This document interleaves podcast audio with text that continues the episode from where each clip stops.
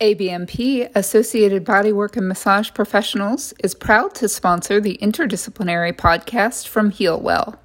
Massage therapists and body workers who join ABMP get meaningful resources that make a difference in your career, including free online CE courses, online scheduling included with the ABMP PocketSuite app, and comprehensive liability insurance that provides protection and peace of mind. Can't get enough podcast inspiration and information? Listen for the ABMP podcast with regular guest hosts Ruth Werner and Allison Denney. Discover why members expect more and get more at abmp.com.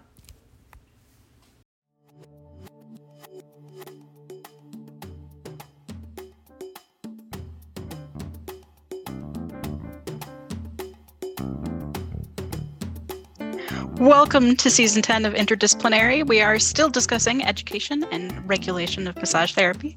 We're terribly happy that you've joined us. I would like you all to know that it is currently icing outside of my window. And if you have lovely weather, please go outside and enjoy it. Thank you. Uh, we have some great events coming up in Healwell. We have um, a pediatric massage hands on in person in the hospital. That's April 11th through 14th in Washington, D.C. And then we have an incredible SCAR class coming up with Kathy Ryan, May 20th through 21st, also in D.C. Question mark, Rebecca? Also, it's it's in Northern Virginia, in the Northern DC Virginia. area. And very go. rare. We have we are extracting Kathy Ryan from the wilds of Upper Canada to come and teach this class. so you should abs- absolutely take advantage of that. It's going to be um, phenomenal. Mm-hmm. Yes. Um, yes. Um, if you enjoy the show and you'd like to support us, please join our Patreon at patreon.com slash interdisciplinary. You can do that for $1. We let our personalities loose in there. So be on guard um, in videos like documentaries and my Corey's cartoon countdown. You too could be a super secret squirrel and we'll be happy to have you. Um, and if you like this show, which if you're listening, I really hope you do, um, and you'd like to participate in these conversations in real time, you can go to community.healwell.org and jump in the conversation yourself. Uh, we have some great content in there and some fascinating conversations that you can't get on Facebook, I promise. So uh, hop right in. Today, I am here with Rebecca, who you've already heard, and our special guest. But before the special guest, I would like to give you a pun. And today's pun is please don't interrupt me when I'm working on a puzzle. You'll hear some crosswords. Oh. Yeah? yeah? Um yeah, that's uh I feel attacked. feel personally mentioned by that. I feel personally mentioned by that pun. Um, I guess, yeah. Mm. Oh, yep. You're welcome. Special yeah. guest, would you please introduce yourself and thank you so much for coming? Well, thank you for having me. Uh, my name is Mylin Patrine, and I am currently the Director of Legal and Regulatory Affairs for the Federation of State Massage Therapy Boards. Uh, in this role, I kind of do a lot of different things. I manage the government relations specialist, uh, deal with exam security issues and compliance, um, manage uh, along with the school support and industry relations uh, team, the external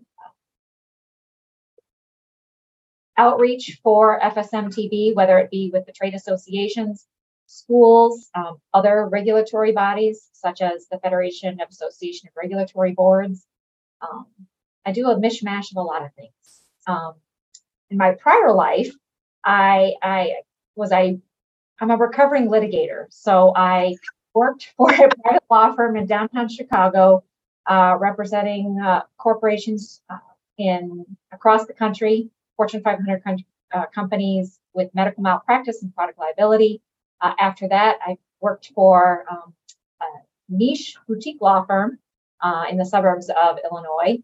And we focused our practice on representing as outside general counsel national associations of regulatory boards uh, for a variety of professions. So chiropractors, chiropractors, optometrists, physical therapists, um, any profession that requires a license typically has a national association. And that's how I became introduced to FSMTB. That's and then they, they lured me over with lots of lots of money. No, that's I'm kidding. They didn't lure me over. But, uh, they lured me over with passion uh, for massage therapy and its um, evolutionary stage with respect to uh, national standards and uniformity. So it's one of my goals. Yeah, that's oh, there's so much there that I want to that I want to ask about. But um, uh, Corey, do you have? I was going to say after the Fortune 500, were you looking for something? I don't want to say less lucrative exactly, but more. Uh, well, you know, the stage of my life where I had small children and that job, mm. uh, significant travel at the last minute. Um, and when you mm. have small children, it's sometimes hard to just get on a plane at the close of business day and you know be whisked off to um, other cities. So I was looking for a little bit of, uh, I guess, a change of pace, and um, that's kind of what transitioned me out of the high stakes, high high pressure litigation world. You know, in, in litigation, nobody's ever happy. Your client's not happy either with the result in court, or your client's happy with the result in court, but not happy at what it cost them to get that result. So, um, you know, moving to the nonprofit world and kind of counseling organizations um, was a very positive change, I think, in the uh, environment in which you're working. So I really enjoy it. Excellent. Uh, so you had mentioned about um, becoming familiar with other regulated professions like chiropractic, optometry, and and massage as a um, I'm sorry, I don't recall the exact word you used, but but the word that's in my head is an emerging profession in that area. Um, can you talk more about that? Like, where, in your view, where is the profession of massage therapy in terms of uh, meaningful regulation? I think I my perspective is that it's fairly young in its evolution with respect to regulation. Um, not all states and territories regulate massage therapy or license massage therapy yet. Um, and even those that do, um, there's a lack of uniformity and consensus over scope of practice, over the education requirements, over the exam requirements. And so we're still feeling our way through it. It's kind of maybe we're in the teenager phase, you know, for a little bit independent, but not fully independent.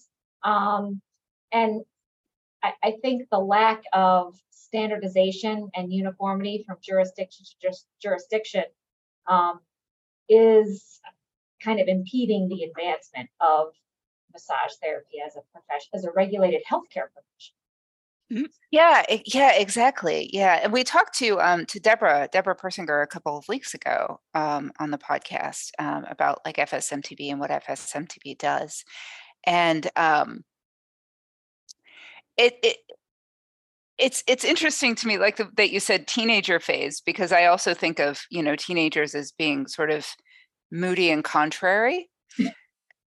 Um and, and, you know from from the perspective of someone who's who's kind of been in my own little massage space as a practicing therapist and now as an educator um I, I think I'm, I have a certainly I have a skewed perspective on this, but I, I wonder how much of what you are doing butts up against this sort of moody contrariness that may or may not be a part of the profession.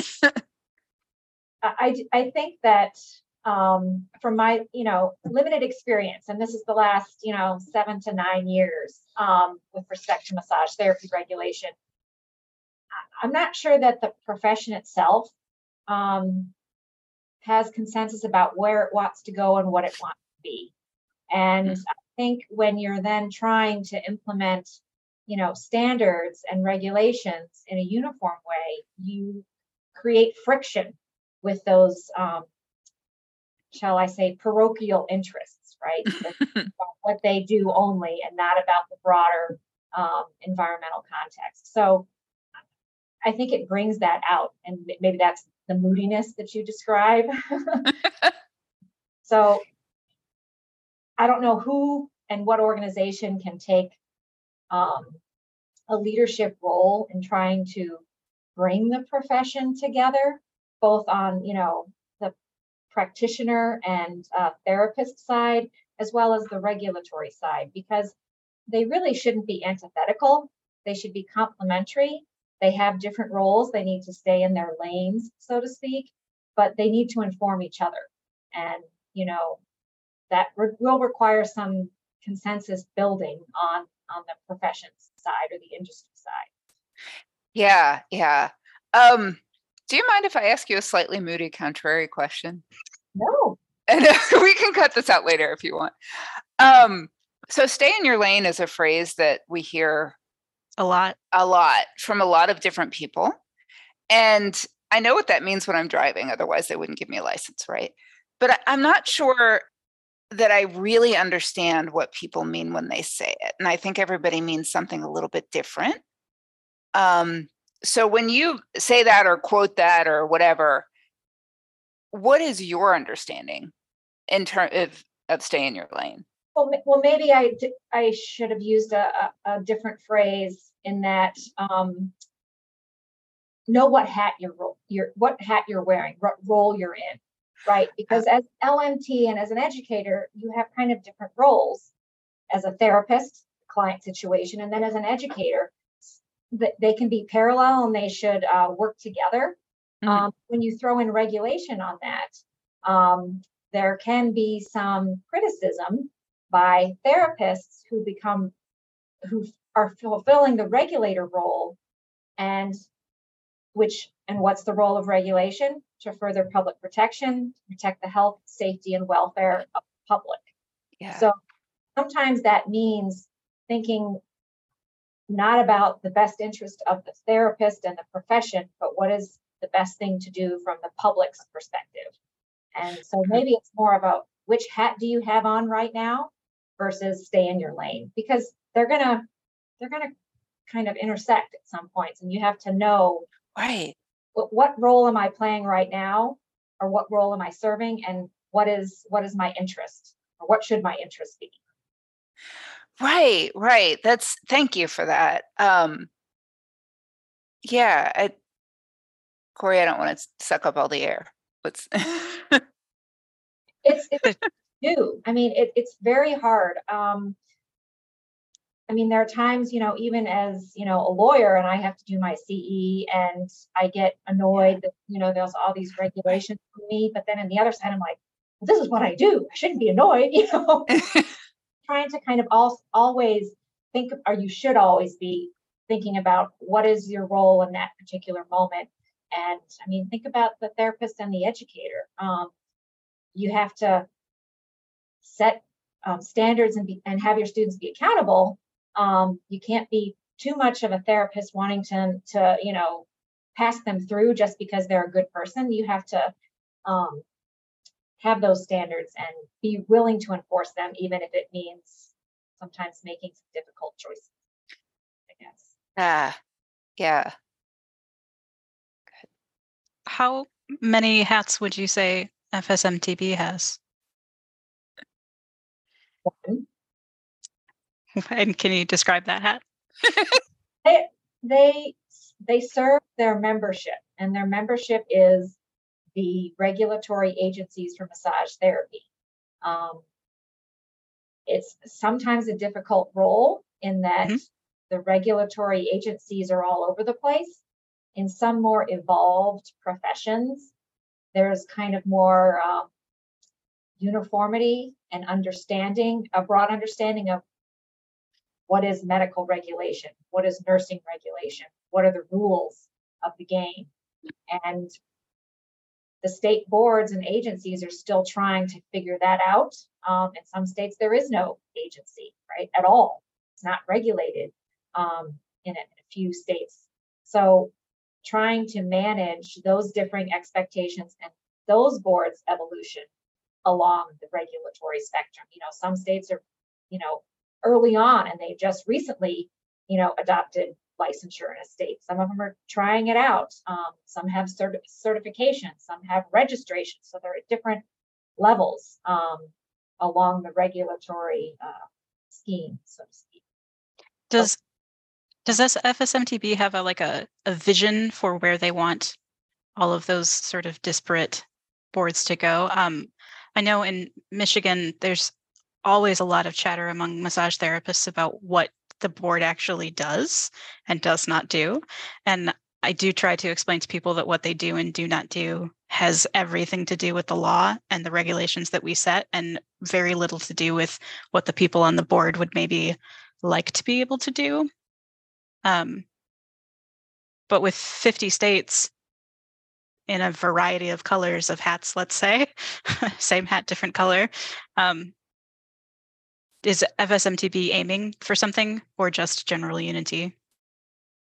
What we try to do is listen to the membership and see where they see the need, where is there a majority consensus about certain things that should be um, changed or help them. So one of the things we have is a model practice act, right? Model massage therapy practice act. So when states are looking to do something, um, change the scope of practice or change the composition of the board, if the board requests our support, um, our government relations uh, team will provide them with, you know, comparative information from different states on how how a particular topic or issue has been addressed. Um, we try to point to the Model Practice Act. I mean, it, it's in it's in need of updating, and that's kind of on the on the vision board, shall I say? um, but it, it it's tricky too because not only do you have the different jurisdictions at different regulatory levels, within, on top of that, the regulatory framework is different. So, like in Michigan, for example, you have the, you know, licensing and regulatory affairs, LARA, and mm-hmm. that's an umbrella organization. And the different professions are just advisory boards.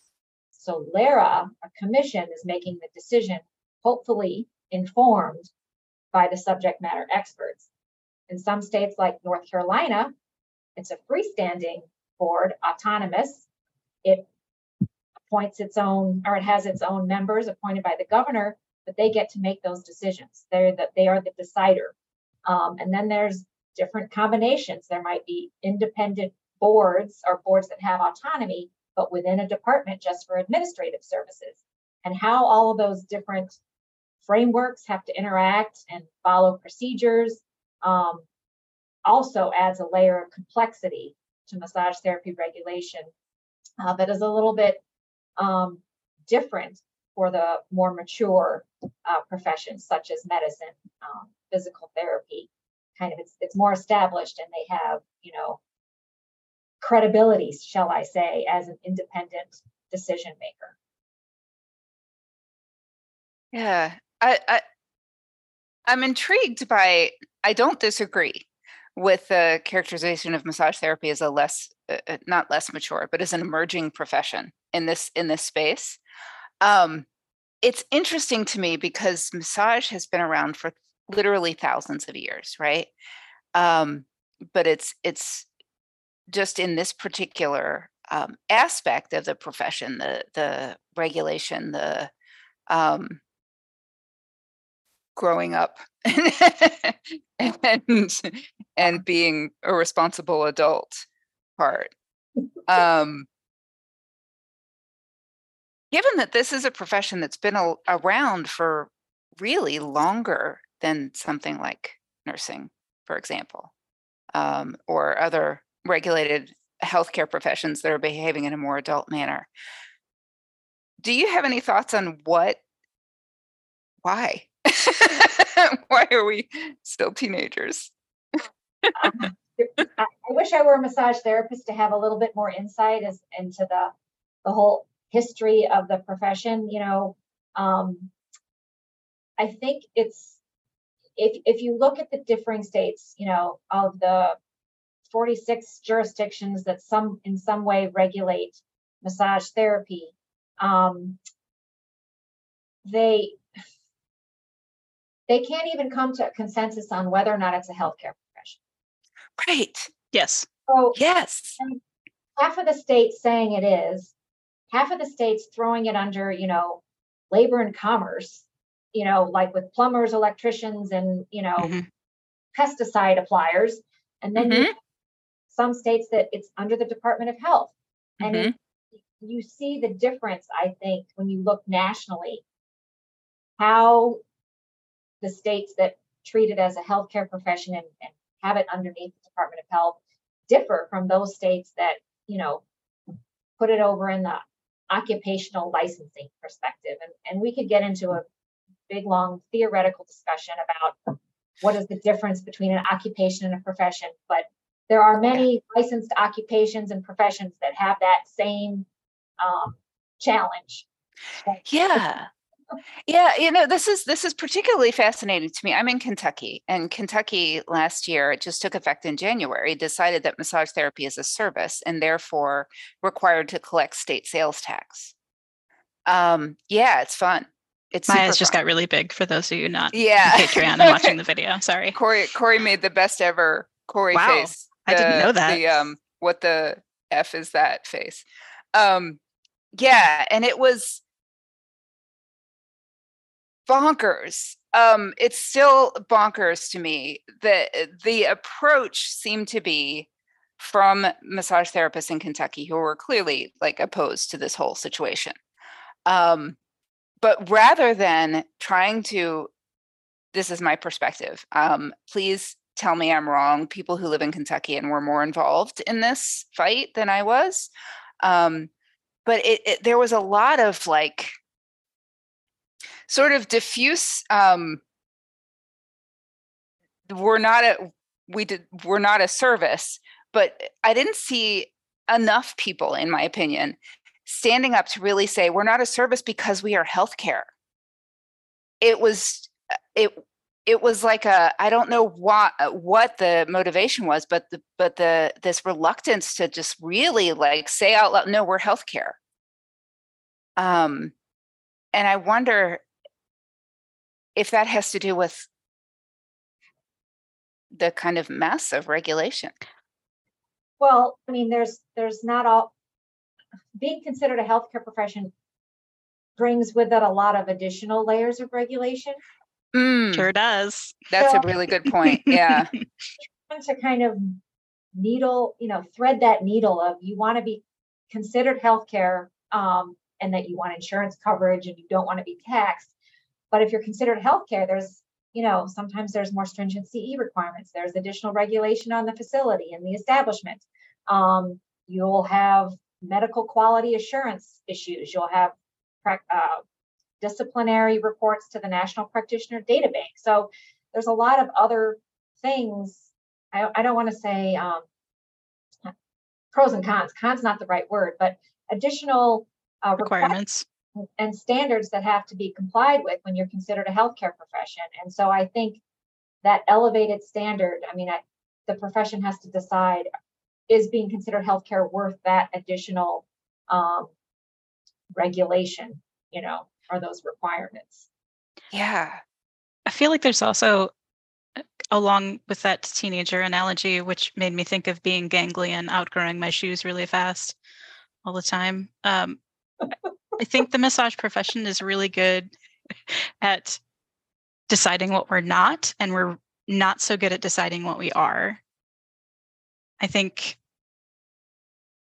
like a teenager, right? You're like, well, I'm not a preppy, and I'm not a goth, and I'm not, you know, any of those things that you want me to be. Ha ha ha! But I can't really describe to you what I am, um, because I think describing what you are then requires you to make decisions along the lines of all of those healthcare little factors that have to go into it or the sales tax thing or like you have to make a concrete decision about something and we're still sort of dancing around the concrete i think. Yeah i mean you know i think just to take this to a, a, personal level like did i really know who i was until i hit like age 40 right? You're, you're kind of going through like you you're following what you think you should do and not necessarily knowing who you are deep inside. And maybe that's mm-hmm. for the massage profession. They they know who they think they want to be, but then when they get to that point, they're a lot, they they might have second thoughts about maybe this isn't really what I want to be. So, you know, as as the profession matures from a regulatory perspective, I know it's been around, so I don't want to say it's new and emerging, but it's it's a fairly young regulated profession. Um, right. And so as it matures, hopefully these, you know, um, internal disputes and identity crises, you know, um, resolve themselves. I don't know. Yeah. You know, in some ways, as as you're saying this, I'm like, oh, are we the Peter Pan of professions? We're gonna like, oh no. oh no. oh dear. oh, I'm gonna think about that for the rest of the day, man. Just look at medicine, for example. You know, it started out where, where doctors kind of were the, the jack of all trades, and as it evolved, right. they've become very specialized. And you can kind of see, I think, that emerging in massage therapy in, in little pockets, you know, about subspecialties of massage therapy. Um, and that's going to take some time, um, you know, but medicine was kind of the same way, I think, in scopes, overlapping scopes of practice, you know, in the medical field, you know, physical therapists versus doctors versus physician's assistants, who can do what, who can't do what, and the turf wars that, you know, um, inevitably results. You I'd like massage therapy to avoid that. You know, we have our own internal things. Let's not get into fights with our other professions in addition to within ourselves. How how do you think we can avoid that? I think it's an education thing. I think it's um, from a regulator's perspective. I think that as long as the person is sufficiently trained and qualified and competent, does it matter whether they went to physical therapy school or massage therapy school to do that? And so physical therapists do massage even though they weren't trained in massage, but they've been otherwise trained and qualified. So look at is what the person is doing, do they have sufficient training and education to be competent to do it? Um, and it's not solely a scope of practice thing because there are many massage therapists out there, I'm, I'm assuming that, you know, might have been trained in pregnancy massage but aren't really good at it at all. Um, and I would be one of those. Yes. So, I mean, there's same. Yeah, it, it's about your yeah. qualifications and your competence, not about well, what you can do legally, right? So it's education in that regard. I mean, look at the physical therapists and acupuncturists. I mean, they're constantly fighting um, about dry needling. So yes, they are. every time someone says dry needling, I'm like acupuncture, and they're like, no, dry needling, and I'm like, but okay, okay. Or animal massage, right? Yeah. Uh, who does that? And so, anyway, kind of getting off topic, but and I'll get off my soapbox. Oh, all the topics are on topic in this podcast. All right. Don't you worry. all topics Usually, are welcome yeah, usually I'm the one leading us off, so it's nice that it's you today. Um, let's see. So, as the director of legal and regulatory affairs, which is a very grand and I think kind of expansive title, what does your like day to day job actually involve? I assume a lot of emails. That would be my assumption. Yes, um, I always come into the office with a to-do list of like four things, and I rarely get those four things. um, no, I, you know, I supervise um, the government relations team, so we're constantly tracking legislation in all jurisdictions. Um, the compact, the um, interstate massage compact impact is a big uh, push or mm-hmm. initiative. Mm-hmm. This year and forward, dealing with that and legislative sponsors wanting questions answered on, on that legislation. Um, we do, I'm making a big push since I've joined FSMTB to be, to expand our member services. Um, and that I would like our government relations team to attend as many state board meetings as possible, which with the pandemic and movement toward virtual meetings has really helped us be able to uh, communicate and interact with our members more easily and more cost effectively. Uh, that helps us understand what the issues are that they're facing on a daily basis or on a monthly basis. So it's monitoring all of that kind of information inflow and then kind of deciding out of all of that matter, what should FSMTB do, if anything, um, about repeated topics? Um, we do try to ask our boards when we see legislation relevant, you know, is there, are you aware of it, first of all? Because some of the boards don't even have a government affairs or government relations person that monitors that. We provide them with that information, have them review it, ask them if they have concerns. Is there anything they need from us? You know, do they want us to support it? Do they want us to educate the legislative sponsor? I mean, we're a 501c3, we can't really lobby, we can't hire lobbyists, um, but we can educate to the best of our ability, you know, the policymakers, their staffers um, about the practical implications of whatever change or addition they want to make to massage therapy regulation. And sometimes the boards can't do that themselves. Some of them are actually prohibited from taking a position on legislation. Other boards have the power to hire their own lobbyists. So trying to navigate the, the variability of, you know, what our role can and can't be in each jurisdiction is also um, can be a sticky wicket. So, and then I have to deal with exam security situations and um, school compliance and things like that, and just other legal stuff, you know, litigation. It's, it follows you, the litigation. Well, this time I'm managing the people that are doing the court work. I'm not. Nice. So that's good job. You get to send people on planes. You're like, go, you go. so. Off with you. Here's your ticket. I will go. Up bill. Awesome. Um, can you give us an update on Impact? Yes, I can. Um, I, it's believe I believe it's been introduced in four states now: uh, Washington, Nebraska, Ohio, and Georgia. Um, we need seven states to pass it. Um, I think it's going to be coming forth in um, Arkansas soon and another state. Um, can't remember, but we're getting close to at least getting it introduced.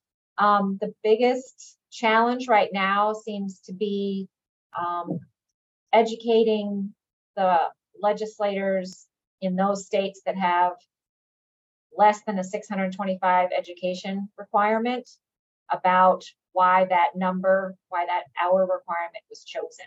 Um, and there was a significant deliberation within the technical assistance group, and that was a group of about 25 to 30 individuals, um, LMTs, regulators, educators um, across the country. We try to get geographic representation about trying to create to pick a standard as to what the hours should be. I mean, it varies from 500 to 1200, I think, across the country. Um, and the the technical assistance group kind of looked at the ELAP and the ELMI and the entry level um, practice analysis and it picked the empirically based number of massage education hours. And it's clock hours, it's not entry level. The, the legislation doesn't require initial education to be 625. The technical assistance group was very intentional in that they want the commission to to draft rules as to how that 625 can be accounted for, whether it's CE, initial education, work experience, you know, how long you've been licensed. Um, they're trying to allow as many practitioners in that meet a minimum standard with the understanding too that um, there's going to be states out there that don't want practitioners coming to their states with 500 hours of education. Um, and so it was kind of a compromised position. So, but that's the empirically based um, number of hours. We've done some internal analysis here at FSMTB. with respect to exam performance. And um, between 600 and 650 is kind of the sweet spot of hours of education and performance, you know, successful performance on the MBLEx. You know, once you get past 700, the the benefit, the score benefit or the result benefit isn't um, it's it's minute. So it's I guess not statistically Significant. Yeah. I'm not a psychologist, but that's kind of like more education after 700 doesn't necessarily mean better performance, um, is what the data shows. So we're trying to get out there and educate, you know, LMTs, policymakers, regulators on that issue. So we, we thought of it as um, like the, the compact or having a multi-state license is like TSA pre-check. You kind of, you know, meet a little bit of an elevated standard and you can practice in all these states with one license, as opposed to having to go to the different states, satisfy their own requirements. So it's just a little higher than the average, you know, most states have about a 500 hour, I should say half, have 500 hours, the other half have more. So it was seen as you're getting to practice in every single state. You should be, you know, held to a little bit of a higher standard. Um, I think the background check might be in a higher standard than some states that have a criminal background check. So there was a compromise position on that as well. You know, we have the unfortunate um, affiliation or association, I should say, not affiliation, with human trafficking. And so you're trying to, from the regulator's perspective, mitigate the possibility of that, um, you know, and, and enabling or facilitating that, but at the same time allowing legitimate practitioners that are qualified and competent to have this ability to, to practice in any state that passes the compact, because that's really what we want. There's a shortage of massage therapists out, out there, and we're cognizant of that, but we also don't just want to, you know, deregulate the profession just to satisfy supply or demand. That was a lot. Yeah. Thank you. No, it's it's it's good. It's good. And just um for for massage therapists who may not be familiar or or didn't get it from context clues, impact is the the uh, drive for an interstate multi-state massage therapy license and i will put the link to information in the show notes so that you can read all about it and um, Yeah, massagecompact.org is the website that has all the information. Perfect. Thank you. Thank you. Um, I'm wondering about this. I'm thinking about like the interstate license and where I did my training. I did my training in Illinois and live in a state that has a, a slightly higher education requirement that I just happened to go to a school that met that education requirement. Um, what what is the the how much consumer input like client input is a part of impact or other um, regulatory conversations Well, the, the compact, once the draft language was kind of pulled together, it went out for public comment. Um, and that was for three or four months during this past summer, summer 2022. Um, and there were a lot of comments received and the tag got to uh, see a summary of that and the drafting team and they kind of worked together as to whether or not to make changes to the language based on the comments. Um, so there were public, there was public comment and consumer input. And as as the legislation gets introduced in each jurisdiction, and it varies by state, but there should be an opportunity for public comment there too. Some states kind of are really quick and surreptitious about legislation, which, you know, again, that's sometimes what happens to me. It's like the state dropped a bill and we need to, you know, respond. So everything goes out the window for that day. Um, Yeah. But, but the one good thing uh, is that interstate licensing compacts are becoming more publicly known and uh, legislators and, and um, consumers are more aware of what they are um, today. I mean, if you try to do this 20 years ago, a legislator wouldn't even know what you were talking about when you said an interstate compact. Like compact, what is that? But now the legislators and policymakers kind of know what they are and how they work.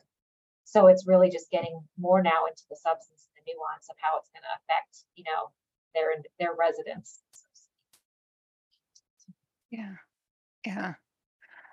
Is it's it's I'm thinking about the safety because we've been talking about this whole season about the safety issue, right? And and how regulation and and things like this interstate compact and finding that not sweet spot, but that agreement spot in terms of like education and background checks and things that that are meant put in place for consumer safety.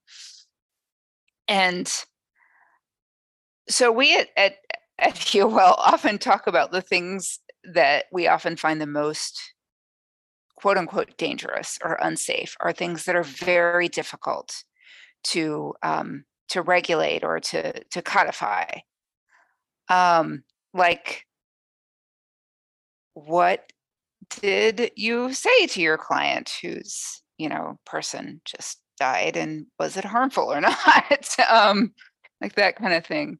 Um those kind of uh, of interpersonal skills and emotional intelligence skills and i am going to introduce uh, uh, um, a mo- um, movement right now that we stop calling them soft skills um, but those kind of I'll take that.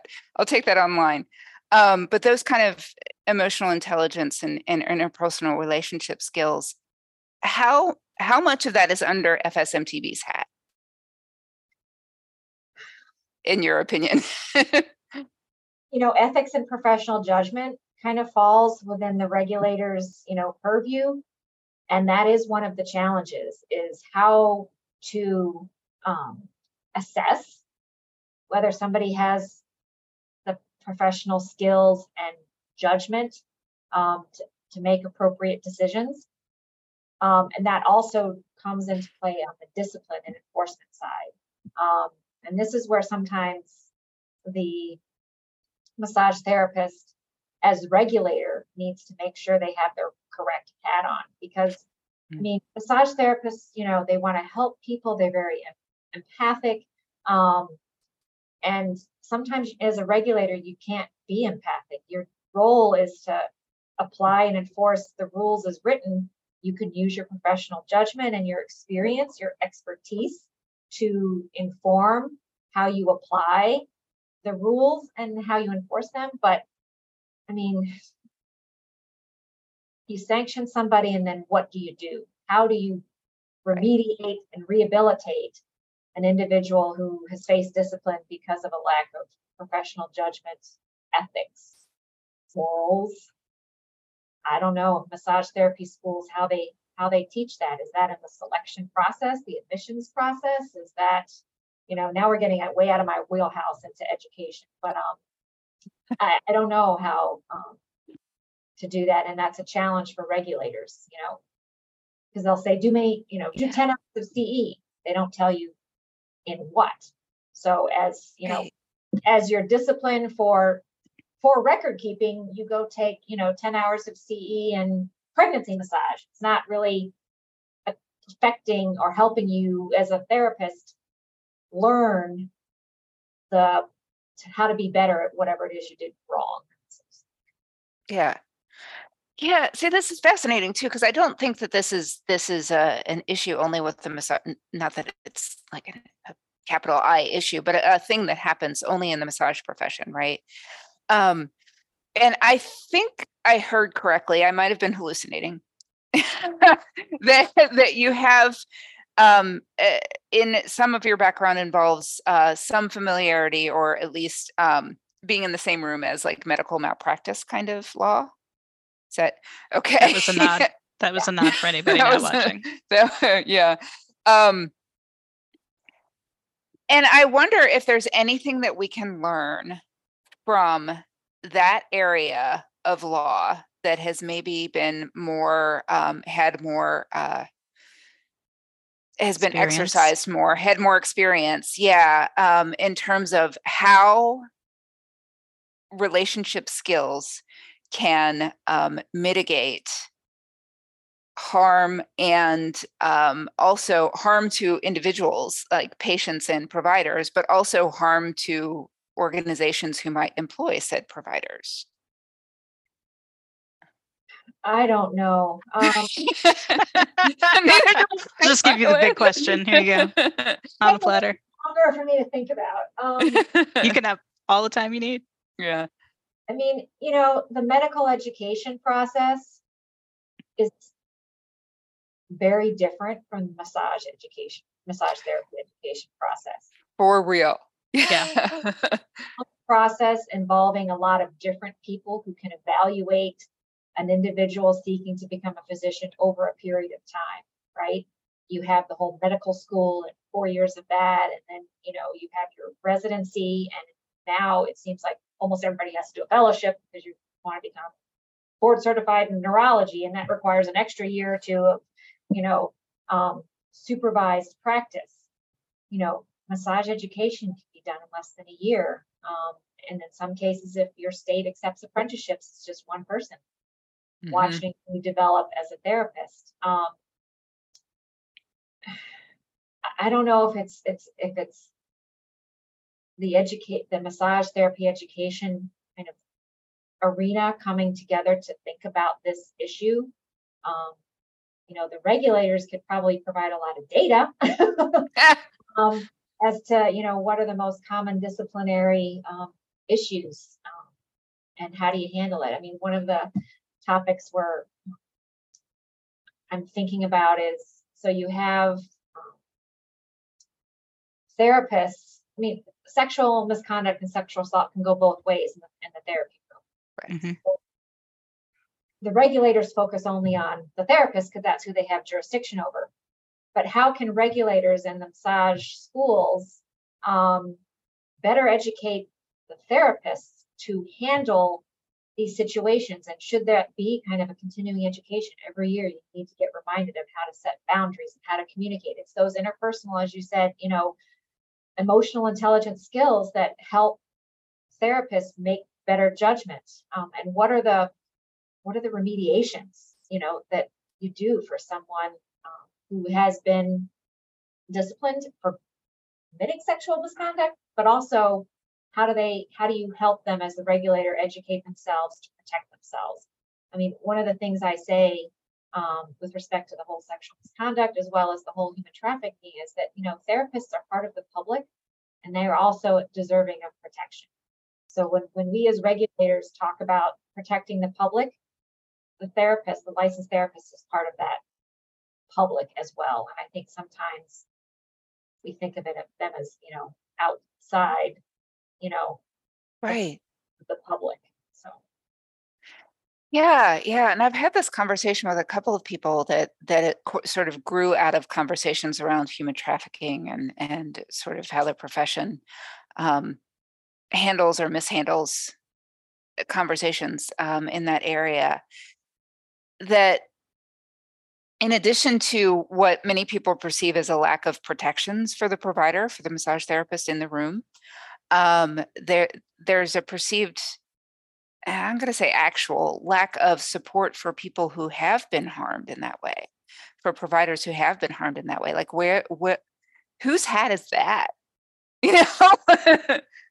the, the problem is that it's supposed to be, if it's a crime, right? hmm it doesn't rise to a crime, and that's a whole separate issue. But if it's in a jurisdiction where the behavior by the client was a crime, that's where, unfortunately, you have to rely on those local district attorneys and the local prosecutors who may not have the resources, even if they have the desire, um, or don't have the desire because they're looking for big fish to fry. They don't, I mean, prosecuting misdemeanors in some cases because it's not always a felony um hmm isn't what's going to get them to keep their job and so there's has to be i think a mindset shift um in that regard too you know so it's part of the government but it's not necessarily part of the massage therapy regulators role Yeah, yeah.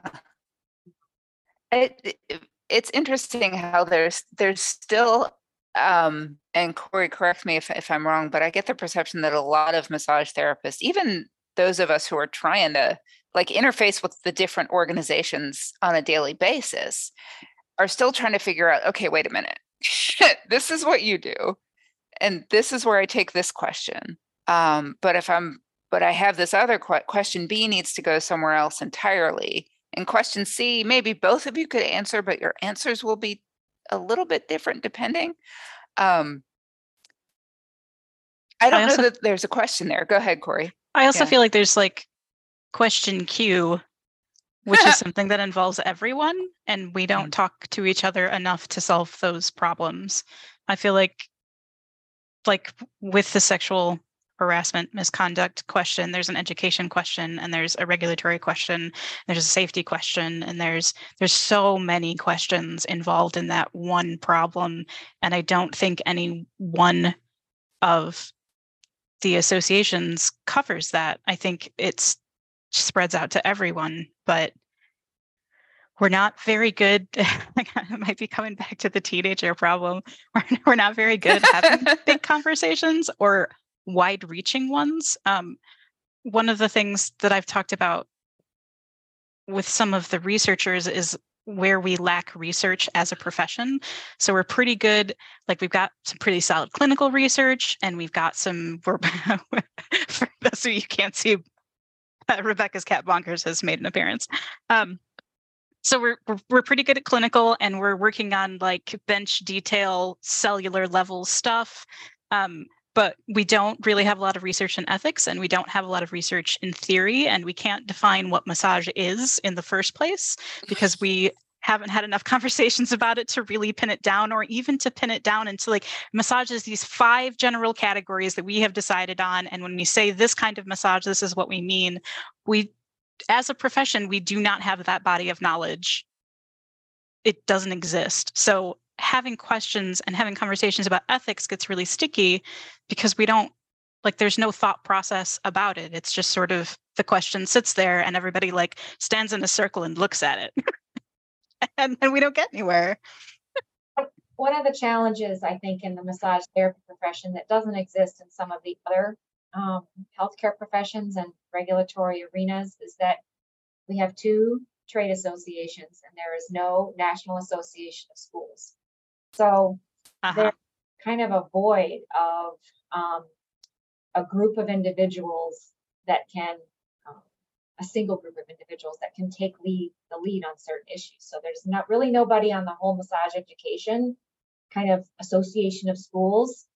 And then on the industry side, you have, you know, competing interests, different trade groups. So it's splintered. Um, there's a void, and then you have it's it's fractured. Um, and those organizations like FSMTB and even at the state level, the regulatory board is trying to manage all of those different constituencies and loyalties, but also trying to do what they think is right, you know, for the public. Um, it's it's it's, it's a lot. It's complex. Yeah. For anyone interested in furthering this conversation, the community has been having a roaring conversation about authority and massage and what that means or could mean or doesn't mean. So yeah, get on in there. Give us your two yeah. cents. We want to hear it. Who's, so, in, yeah. who's in charge in the room, right? Yeah, exactly. I mean, we went through COVID and nobody said anything because nobody thought they could say anything or what to say or how to say it. Like, I think mm-hmm. the biggest answer we got was to punt it back to the states and then the states were like well we don't care about massage therapists right now we have other things to do so i don't have an answer for you at all and that's how we existed for years you know like can't have big conversations if we're not crossing our lines i mean a lot exactly. of it, it seems like a lot of the um, issues and topics in massage therapy both the profession and from the regula- regulatory side necessitate collaboration. Mm-hmm. About individuals who go into massage therapy, um, it's kind of a solo practice. You're not part of a right. team. You're not like you know in a big office where you interact with people to do your job. It's it's a one-on-one, and so collaboration maybe it, it's not a skill they're strong at that they've been trained in. Um, so you have that maybe a a void or a gap that you know that exists within the professions and the industry just kind of as, as a condition precedent, right? That uh, Yeah. exists, and we have to overcome that. And I mean, you this- talked yeah, the law enforcement side too, and enforcement. Like, who who goes into the establishment? You know, is it the Yeah. massage regulator? Is it law enforcement? Is it Department of Health? I mean, who's got that authority? you were talking Yeah. about how some states accept apprenticeships and that's even worse right? At least in a school you have some other people but with an apprenticeship it's one-on-one and then you go as a professional it's one-on-one and I, I think the most any massage therapists hang out with other massage therapists is at conferences and we don't have a ton of them. So and most people are there to have a good time not have really serious sad upsetting conversations. Ah! So like people want to go and see each other and smile and you know have balloons and unicorns and It's hard to have difficult conversations on any topic, but especially if you know you're not in an environment that is used to having those. mhm, apprenticeships bring a whole other issue. I mean, a lot of states are trying to pass laws called the Earn and Learn Act, where you should open up all licenses to the apprenticeship pathway. And, um, you know, it's difficult because um, massage therapy is different from a plumber. Okay, if you're doing a plumber or electrician, there- you're out there, everyone can see what you're doing. You're not in a a private situation under the control of one person. And I worry about apprenticeships and their how they're structured. And if you're relying on this one person to pass you through and say you're good to go, they could never do that. mhm. They could, no, you still need more training, and you're basically an indentured servant, indentured servant until they decide that you've met all of the competencies. I mean, it, it puts you in a, and you're the the apprentice. You don't have any authority. It make it worries me as a regulator. Um, just the the opportunity for inconsistent application and you know exploitation. Yeah, yeah. Because if you're a plumber or an electrician, you could certainly cause damage. Right. But ain't nobody naked, you know? Right? also like everybody Ideally. sees the fire I don't know. like, if there's a fire or flood everyone's Yeah. like well that was the plumber or the electrician Well, they're But- usually groups, there's three or four of them, and they're kind of going through the, the program together. And maybe that can happen in, in apprenticeship, you know, a more formal one. But it it it, Yeah. it worries me from the regulator's perspective about exploitation and you can't get paid, so you're constantly doing Yeah. it for nothing and reliant on a single individual to say, you know, you're good to go. So Right. Right. Oh my goodness. Well, this th- this uh, brings up for me a whole lot of questions about sustainability, which I think we're going to be talking about next season. So we might have to have you back to talk about that because I want to be.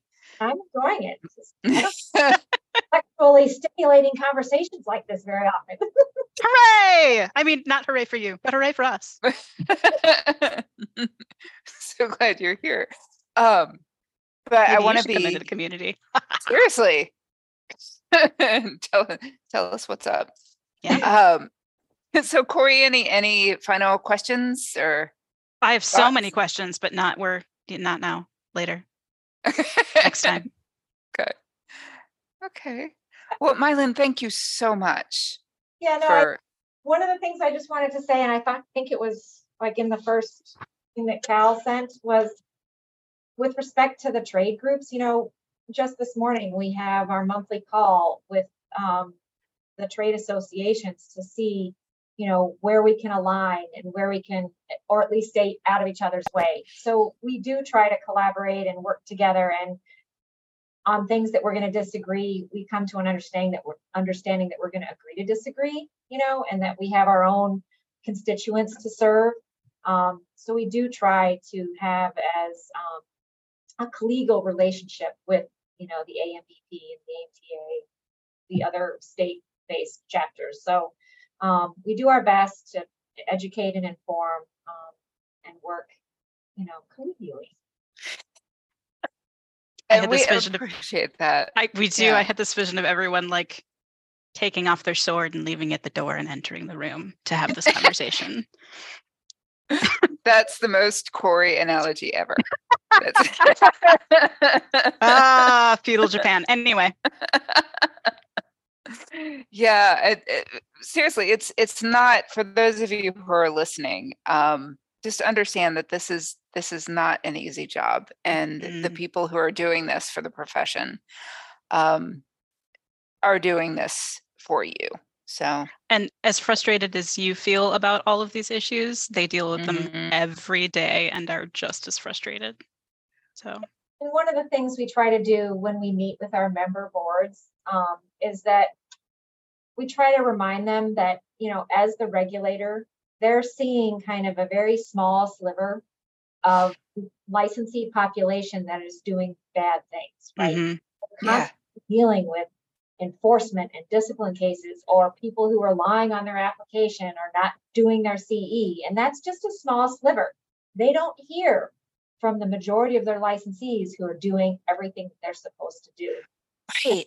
Try to say, you know, remind them that, you know, yeah, it's a hard job, but just remember that that's only a very small percentage of the people out there that you regulate. Um, the fact that you don't see them is probably a good thing, right? You don't want to see all yeah. your licensees in front of you for discipline because that would be bad. Um, but we try to give them that, you know, don't forget yeah. The majority of your licensees are doing what they're supposed to do. Um, right. To get jaded, but it, it's hard. It's hard. Yeah. Yeah. No, I hear that. So if you all go hug a regulator, get consent first, but go hug a regulator. um, they don't get paid for what they do. You know, they're volunteers. Yeah. Um, and so it, it's it's a tough road to hoe, but they do it because most of them do it because they want to better the profession, right? Mm-hmm. They want yeah. to kind of weed out the bad actors. Um, so. Exactly. Exactly.